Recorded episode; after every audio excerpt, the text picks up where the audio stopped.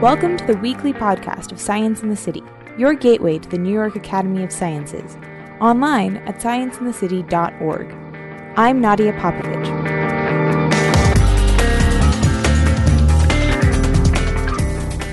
Between our genes and our lifestyle choices, like diet and exercise, our bodies are capable of reacting very differently to the same health problems.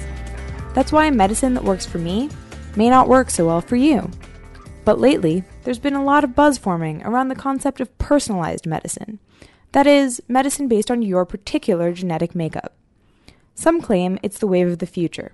Others aren't so sure. But in some fields, like cancer research, a more individualized approach to diagnosing and treating patients has been a big success. Last May, the New York Academy of Sciences hosted a conference in Barcelona titled Towards Personalized Cancer Medicine.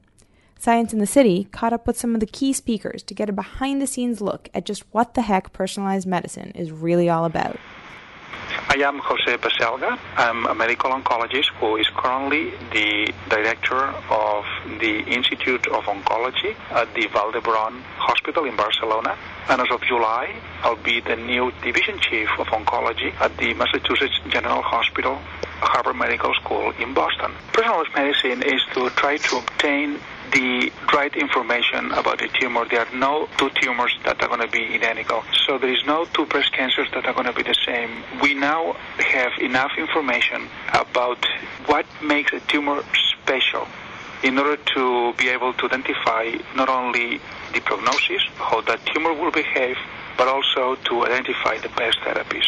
I had a patient of mine that came to my clinic with it seemed to be a poor prognosis tumor. The tumor was aggressive by all the classical parameters, and this uh, patient was a judge in Spain, a very prominent person.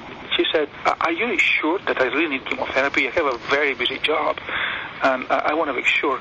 So, what we did altogether is that we analyzed the genetic profile of that particular tumor that is instead of just looking at classical parameters, we look at the number of genes that perhaps were a better predictor. Uh, we did this test, it's called uh, a gene array test, and it came back very clear. Our pathologies had been wrong. This tumor had a very good prognosis, and there was no need for chemotherapy. So, can you imagine the reaction of that patient as being told that chemotherapy is not needed because she has a tumor with very good prognosis? I mean, a patient cannot be his or her own doctor. That would be totally wrong. But I think a patient has to, and the family uh, has to try to ask questions. You know, uh, what are the options that I have? And I think, uh, for most part, I think oncology is welcome to sit down and see, you know, where are we? What are the options? What are you offering me? Is there any other way? Do I really need chemotherapy? Is the chemotherapy that is being proposed the best for my case? Are there additional options? Can we talk about the future? Can we talk about the side effects? Can we talk about what are the expectations of therapy? And these type of discussions are, are critically important the fact of knowing better what a given cancer is uh, with the information that we already have today is, is giving us an edge to treat better. So uh, I can only see but good news in this direction that we are taking, in which no two patients will receive the same therapy. Every patient will be different, and that's the promise of personalized medicine. But personalized medicine goes beyond cancer care. Stephen Friend, president and founder of Sage Bionetworks, told Science in the City a bit about the changes a personalized approach to medicine has brought to the medical profession overall. Medicine has been developed as if we are all enough similar that if you are a person and you have a disease, whether it's cancer or schizophrenia, that if you uh, defined the disease and who you were, that that should be sufficient to uh, get that the correct therapy. Um, all the evidence that has been generated over the last uh, decade um, suggests that um, there are two things fundamentally wrong with that concept. One, that we're basically identical, is been shattered by recognizing that what makes us who we are across our body, but particularly in cancer within the tumors, is very different in important ways. And the second is that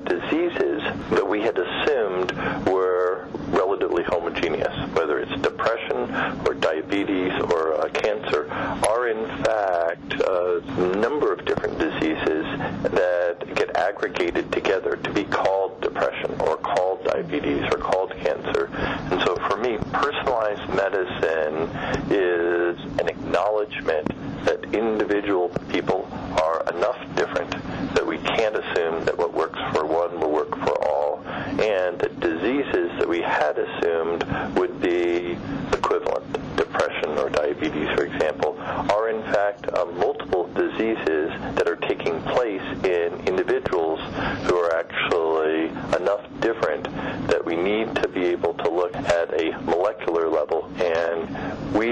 have tools that would allow us to develop ways to make sure that actually those patients who are not going to respond would not necessarily have to get those drugs.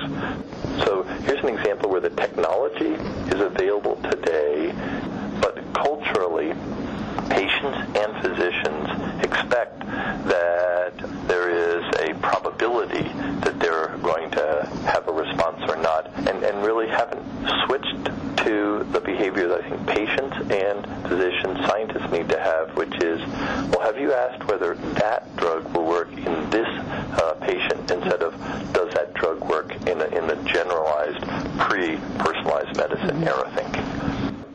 Today, the technologies available for mapping our genomes are much more widely available and affordable than ever before.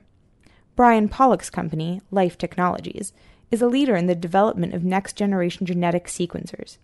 Here's what he had to tell us about the current state and future of personalized care. Uh, I mean, the vision would be that at birth, um, you have a PKU test, right, for uh, genetic abnormality and metabolism. Uh, there are other tests that uh, are, are looked at for uh, based on obtaining a blood sample.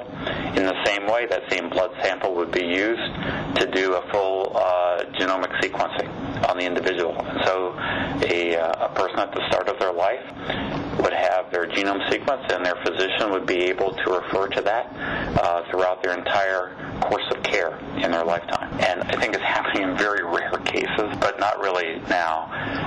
Probably. I, 10 years, maybe 15 years, I think it's more, not so much dependent on the technology, more dependent on uh, the healthcare system and the ability to absorb those types of costs. But one would expect that uh, this would be a cost savings exercise because knowing your gen- genetic makeup would allow a physician to be able to prescribe the right medication the first time around. Certain instances would be able to understand the predilection for disease and to make cost-effective uh, course corrections in lifestyle. Thanks for listening.